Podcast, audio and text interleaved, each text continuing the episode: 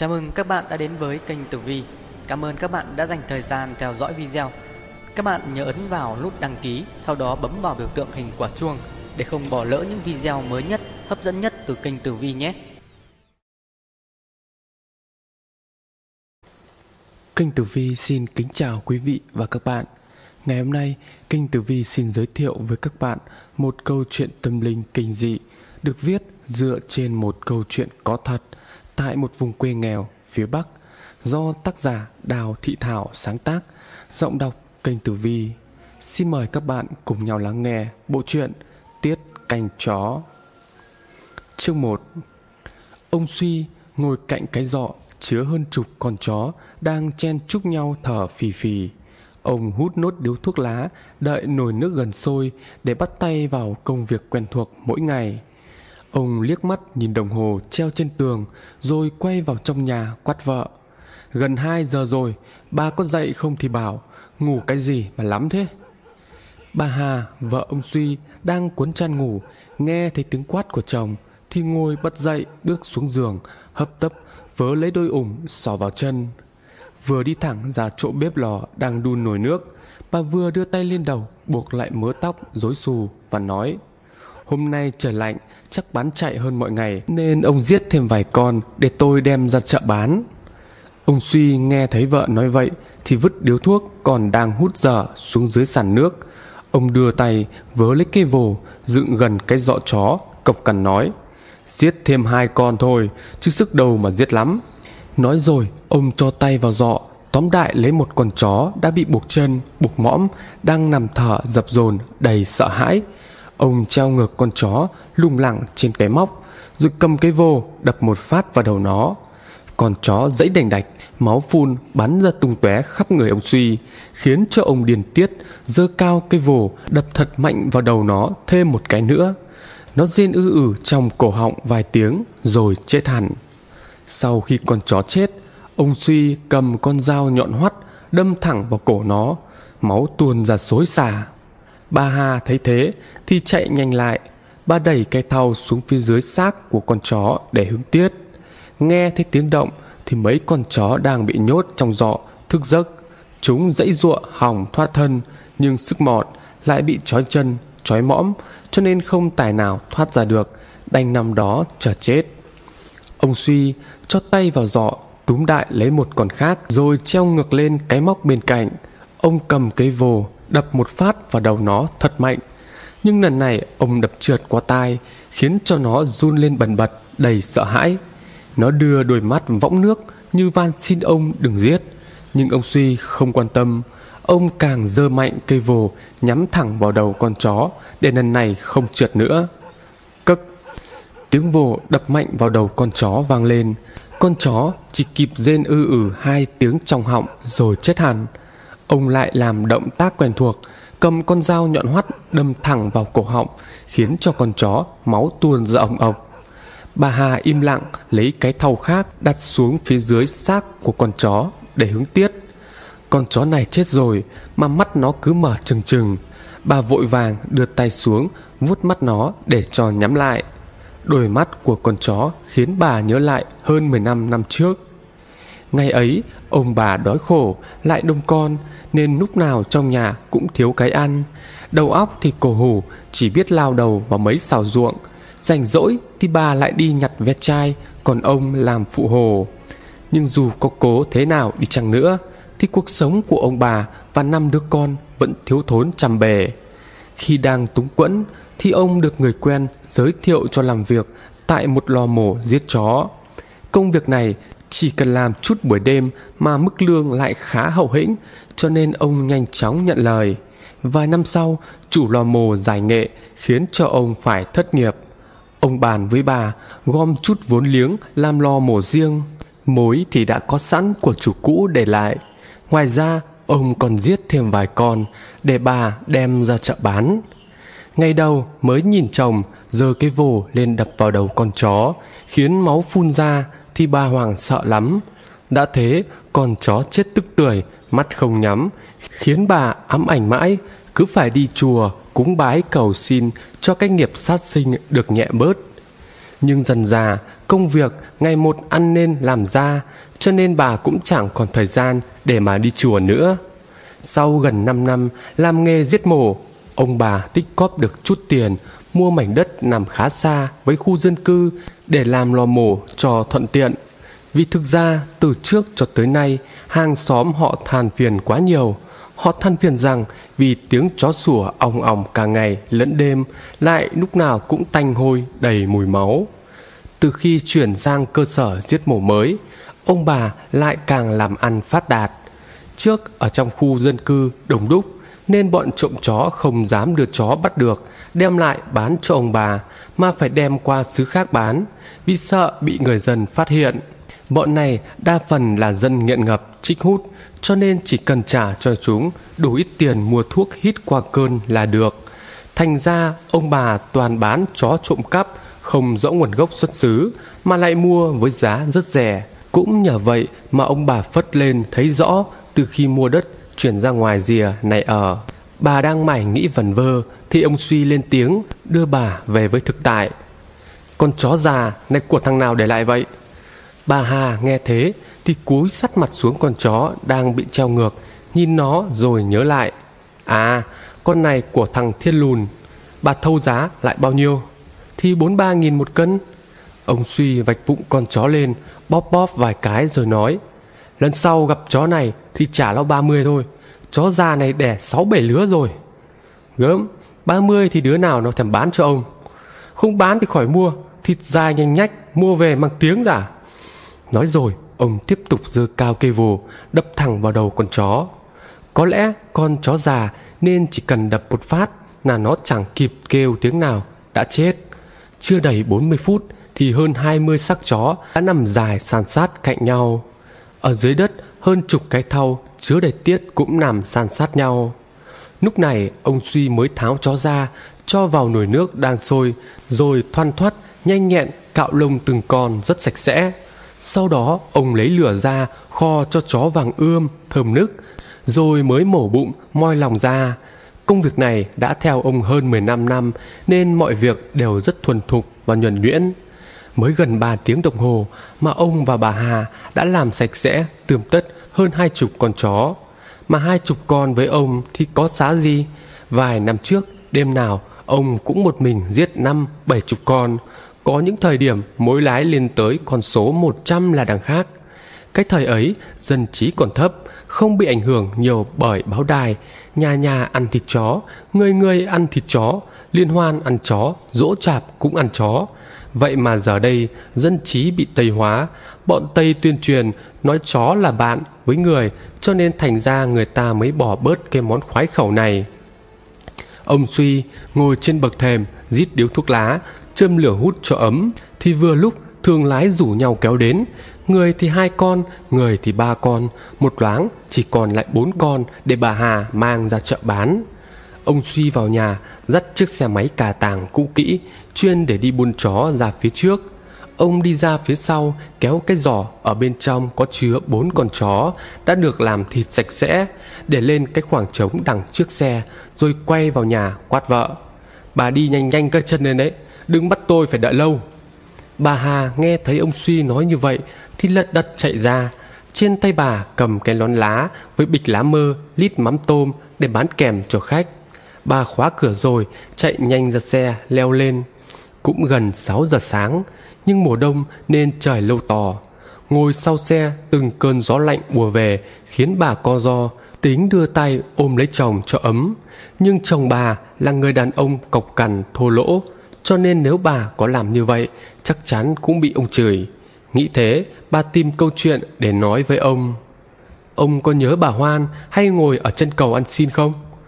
Cái con mụ gù lưng gần 90 tuổi đấy gì Tao còn lạ gì Ừ hôm qua bà ấy đang ngồi ăn xin ở chân cầu Thì con chó ở đâu lao vào cắn bà Khổ thân ra cả Người co lại đúng bằng con chó chứ mấy Con chó nó khỏe Lôi bà ấy đi cả chục mét mới chịu nhả ra Lúc ấy trời cũng tầm trưa, Mà chẳng có ai đưa bà ấy đi viện, Cứ để mặc bà ấy nằm giữa đường. Một lúc sau, thằng Lợm nó chạy đến chở bà ấy đi. Ông Suy nghe thấy ngắt lời, Thằng Lợm trộm chó á? Nó chưa ai, Nó chở bà ấy đến bệnh viện, Mà bà hoa này khổ thật, Chẳng biết người ở xứ nào đến đây ngồi vạ vật ăn xin mấy năm này Tối tối tôi thấy bà ấy ngủ ở sạp mãi trong chợ ấy. Ông Suy nghe thấy thế thì quát lớn, Việc của bà đích đâu mà ngồi nắm mồm. Việc gì bà cũng biết Thế có biết mấy đứa con học hành ra sao không? Ơ, hay nhỉ, cái ông này. Bây giờ chúng nó lớn rồi Thì phải để chúng nó lên thành phố học cho bằng bạn ông bè chứ. Bà vừa nói dứt câu Thì đến chợ. Đến nơi, ông suy lặng lẽ, Xách cái giò bỏ xuống đất Rồi phóng xe đi về. Còn bà Hà lấy cái rẻ lau bàn Rồi xếp bốn con chó lên trên mặt bàn Để chuẩn bị bày bán. Vị trí bà bày bán là ở ngay chân cầu chợ đây là vị trí đẹp nhất mà bà may mắn giành giật được trong một phiên bán đấu giá. Ông Suy về đến nhà lại lao vào làm việc những công việc hàng ngày. Ông đổ nước vào cây nồi thật to rồi bắc lên bếp đun. Ông vét mớ cơm nguội trộn chung với vài thau tiết chó và ít muối. Sau đó đổ cái thứ tạp nham, cơm với tiết vào chiếc nồi đang đun trên bếp. Chiếc nồi chưa kịp sôi, ông đã khệ lệ cho lên cái cán đẩy ra phía sau vườn. Đó là cháo ông nấu cho chó ăn. Sau vườn nhà ông lúc nào cũng có hơn 100 con chó, được nhốt tầm 10 con chung vào một cái sọt. Ông đi quanh quần, nhòm nhòm, xem xét nếu con nào ăn ít hay có dấu hiệu mệt mỏi, bệnh tật thì ông bắt con đó lại, cột chân cột mõm nó vào rồi để ra một góc sáng mai giết thịt. Ông đang đi quanh quần nhìn chó thì có tiếng người gọi. Ông Si ơi, ông Si có nhà không? Tiếng gọi dồn dập cùng với tiếng đập cánh cửa sắt nghe thật khó chịu. Ông Suy ơi, có nhà không? Ông Suy đang cho chó ăn phía sau vườn, nghe thấy tiếng gọi thì đi lên. Đứa nào vừa gọi vừa đập cửa nhà ông ầm ầm đây? Tiếng người bên ngoài cổng vang lên. Lợm đây, ông làm cái gì mà gọi mãi không lên tiếng? Ông Suy cầm chùm chìa khóa lên, lèng kèng mở cổng, cộc cằn lên tiếng. Mày là cái mẹ gì mà tao phải lên tiếng? Vừa mở cổng thì thằng Lợm, thằng Tùng khênh cái bao đi vào. Hai thằng này là dân trộm chó chuyên nghiệp. Một tuần tụi này đem đến bán cho ông trên dưới hai chục con chó. Tụi nó nhìn ông cười hề hề và nói Hai con ông ạ, hai con này non tơ nên lần này ông phải trả hậu hĩnh đấy.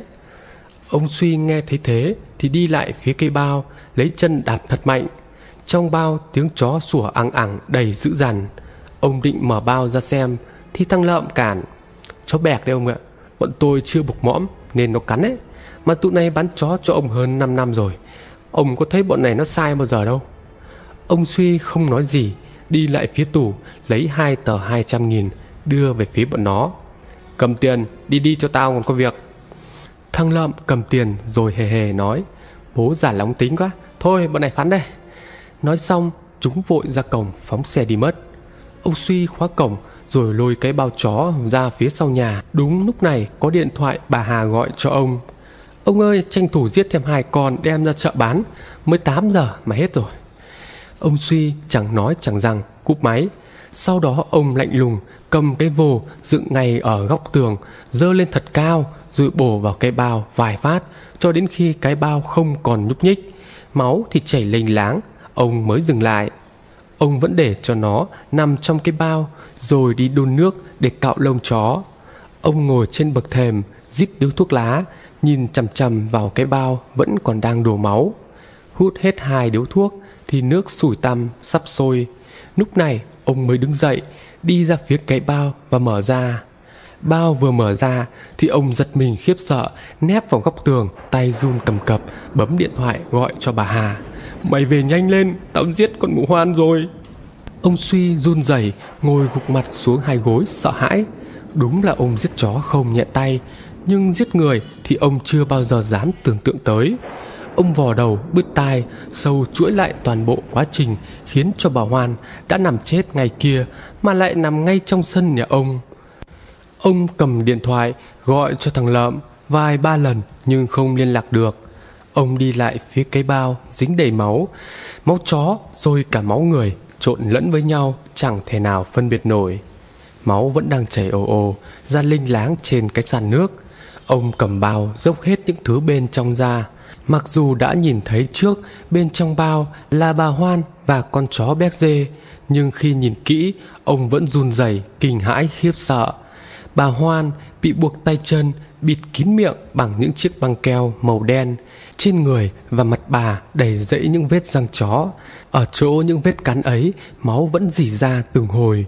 Đã thế chiếc vồ vô tình của ông Cũng đập gần nát cái hộp sọ của bà Hoan. Sức ép khủng khiếp từ những cú đập ấy khiến cho con người của bà Hoan như sắp bắn ra khỏi hốc mắt. Đôi mắt đỏ ngầu, những tia máu nhìn chăm chăm vào ông khiến ông kinh vía, rất lui ra phía sau, ngã nhào vào con chó béc dê. Đúng lúc này thì bà Hà về tới nhà, khi nhìn thấy cảnh tượng ấy, bà rú lên kinh hãi. Ôi ông ơi, chết người thật rồi ông ơi. Ông Suy nhìn thấy vợ mới hoàn hồn bà quát. Mày có im đi không, bé bé cái mồm thôi. Bà Hà nghe thấy thế, ngó ngang ngó dọc xem có ai quanh quẩn ở cạnh nhà bà hay không. Lúc này bà mới hạ giọng, nói nhỏ nhưng vẫn đầy thoảng thốt. Sao lại ra nùng nỗi này ông ơi, đi báo công an đi. Mấy con đàn bà chúng mày ngu lắm, báo công an để mà đi tù một gông à. Mày im cái mồm lại, không tao vả cho mấy phát bây giờ. Nhưng bà Hoan sao lại làm ở đây? Chẳng phải hồi trưa thằng Lợm nó đưa bà ấy đi bệnh viện rồi sao? Câu hỏi vừa đặt ra thì bà Hà lại tự ngộ ra điều gì đấy. Bà lấy tay vội bịt miệng lại nhưng bất ngờ rú lên. Lẽ nào? Ôi giời ơi thằng lợm, thằng mất dạy này sao nó lại làm cái trò chết người như thế kia. Bà Hà đi lại phía cái xác của bà Hoan và con chó. Bà cầm xác con chó vứt xuống cái hầm nơi mà nhà bà hay xả máu lông chó vào đó. Cái hầm hôi thối toàn dòi bò, con nào con đấy béo lẫn nần. Bà quay lại nơi xác bà Hoan nằm đó Chắp hai tay vào Lạy mấy cái và lầm bầm Bà tha cho tụi con Nỗi này không phải là bọn con cố ý gây ra. Bà tha cho bọn con. Nói rồi bà Hà quay lại hỏi ông Suy Giờ tính sao hả ông? Công an không báo Vậy phải làm sao bây giờ? Ông Suy im lặng một lúc rất lâu Rồi sau đó mới lên tiếng. Chuyện này chỉ có tao, mày, thằng Lợm, thằng Tùng biết. Nếu không ai nói ra thì chẳng ai biết mụ hoan này sống chết ra làm sao. Giờ thì mày im cái họng lại Nghe tao dặn. Mày cứ ra chợ bán như chưa có chuyện gì xảy ra. Còn lại, để tao lo. Giờ mày vào nhà lấy xe, Mang ra chợ bán hết, rồi đi về đây. Bà Hà nghe thấy thế thì lên tiếng. Còn gì đâu mà bán. Sáng mới mở hàng, Đã có hai cậu thanh liên Đến mua ba con về làm đám rồi. Vậy giờ ông tính làm sao? Ông phải nói cho tôi biết chứ. Mình ông đi làm được cái gì? Ông suy quạo cọ lên tiếng. Phi tang chứ làm sao? Thế ông phi tang kiểu gì? Ông suy nghe thế thế Thì lạnh lùng đi thẳng lại chỗ bà Hoan Đang nằm quo quắp. Ông kéo cái xác của bà Ném xuống cái hầm, Nơi mà bà Hà, vợ ông, Mới ném xác con chó xuống. Sau đó, Ông mở vòi nước, Xịt cho sạch sẽ vết máu, Rồi đậy nắp hầm lại, Đi vào nhà rít vài điếu thuốc. Bà Hà thấy chồng làm thế Thì kinh hãi lắm. Bà chạy le te theo ông và nói, Ông ơi, làm sao mà coi được? Ông tính cách khác đi. Ông Suy giết điếu thuốc Nhà khói đặc quánh mù mịt lên không trung và nói, Cứ để tạm đó rồi tính sau. Bà Hà im lặng, Bà thừa biết cách làm của chồng mình quá tàn ác, Nhưng suy đi tính lại Thì làm gì còn cách nào. Vì thật ra, Người ra kể vào nhà bà cũng chẳng ít. Người thì đến chuộc chó, Người thì đến bán chó, Người thì đến giận mối lái đủ cả Bà run rẩy thay bộ quần áo, Đi lên chùa hối cải, Xin bình an cho gia đình. Cả đêm hôm ấy, Ông Suy, bà Hà nằm chằn chọc không sao ngủ được. Hình ảnh co quắp bị trói chặt của bà Hoan Với thân hình đầy máu Cùng cái sọ bị nứt gần như làm đôi Và con ngươi lòi ra, đỏ ầu những tia máu Cứ thế hiện về trong trí tưởng tượng. Vừa lúc đó thì đồng hồ điểm một giờ đêm. Để che đậy những tội ác mà mình đã gây ra Thì buộc ông bà phải diễn như không có chuyện gì đã xảy ra. Ông Suy ngồi dậy, gọi vợ. Dậy. Bà Hà năm đó, chỉ trực chồng lên tiếng, Thì ngồi bật dậy. Bà vẫn làm động tác quen thuộc, Đưa tay lên, vén mái tóc rối xù, Buộc lại thành bó, Rồi run rẩy lên tiếng. Tôi sợ quá ông à Cả đêm không ngủ được tí nào. Ông suy tính cái gì thì tính, Nhưng để xác bà Hoan nằm dưới đó thì tội chết. Hay mình chôn bái ra cái vườn sau, Chỗ mấy con chó đấy. Cái thứ đàn bà đúng là chẳng biết cái gì Ta gọi là phi tang Tức là cho mũi biến mất trên cõi đời này luôn Chứ mày chôn mụ ở sau vườn Khác gì lại ông tôi ở bụi này Bà Hà nghe chồng nói như vậy thì trong đầu vốn đã rất rối bời, nay lại càng rối bời hơn. Bà chẳng biết nên hỏi chồng câu gì để giải tỏa mọi thắc mắc cho mình. Bà lên tiếng. Ý ông là sao? Ông Suy nghe vợ hỏi thế thì điên tiết chửi. Thôi bà im mồm đi, hỏi gì hỏi lắm. Đã bảo để tao tính mà đấy. Nói xong, ông và bà đồng loạt mở cửa đi ra phía cái sân. Cái cảm giác lạnh run người vào ban đêm mùa đông ùa tới khiến cho bà Hà cò rúm lại. Bà hấp tấp chạy lại phía bếp lò nhóm lửa. Bà vừa nhóm lửa vừa nhìn vào cái nắp hầm nơi chứa xác bà Hoan ở đó run rẩy lầm bầm trong miệng. Bà tha cho nhà con, nhà con không có ý giết bà, bà sống khôn chết thiêng, bà hiểu cho bọn con. Rồi bà Hà tiếp tục tìm mấy cái thau bắt đầu phụ chồng hướng tiết chó. Khi mọi thứ đã xong xuôi, bà đi lại phía nồi nước, mở ra để nhúng chó và cạo lông. Bà Hà vừa mở vung ra thì vội vàng ném cái vung xuống đất. Bà ngồi thụp xuống dưới xả nước ú ớ hét lên. Ôi mẹ ơi bảo an! Ông Suy đang đứng cạnh mấy cái xác chó treo lủng lẳng. Thấy vợ như thế thì chạy lại. Gì vậy? Bà Hà không dám nhìn lên cái nồi Bà vẫn ngồi bệt xuống dưới sàn nước Nơi mà máu chó vẫn còn tanh nồng Linh láng ở đó. Bà run rẩy đưa tay chỉ vào cái nồi nước. Bà Hoan, bà Hoan ngồi trong nồi nước. Ông Suy nhìn vào nồi nước đang sôi sùng sục Thì điên tiết lắm. Ông kéo bà Hà đứng dậy Dí đầu bà về nồi nước Mà nói Mày nhìn cho kỹ đi Có cái con mẹ gì đâu. Lúc này bà Hà mới mở mắt Nhìn vào nồi nước. Rõ ràng lúc nãy, khi mở vung ra, Bà thấy bà Hoan đang cuộn tròn nằm trong đó. Đôi mắt bà Hoan mở trừng trừng Với vài con giòi béo nú nần Đang chen chúc ngọ nguậy trong hốc mắt. Còn lại cả ngàn con giòi đã bị nước sôi Làm chín nổi lềnh phềnh trên mặt nước. Ấy vậy mà nhìn lại, bà Hà chẳng thấy gì ở đó nữa. Ông Duy tiếp tục chửi, Cái loại đàn bà nhìn gà hoắc quốc. Bà Hà vẫn còn kinh hãi với hình ảnh hồi nãy nhưng nghe tiếng chửi của chồng, bà lại chấn tĩnh. Bà thầm nghĩ, chắc là do mình hoảng sợ quá, nên bị ảo giác.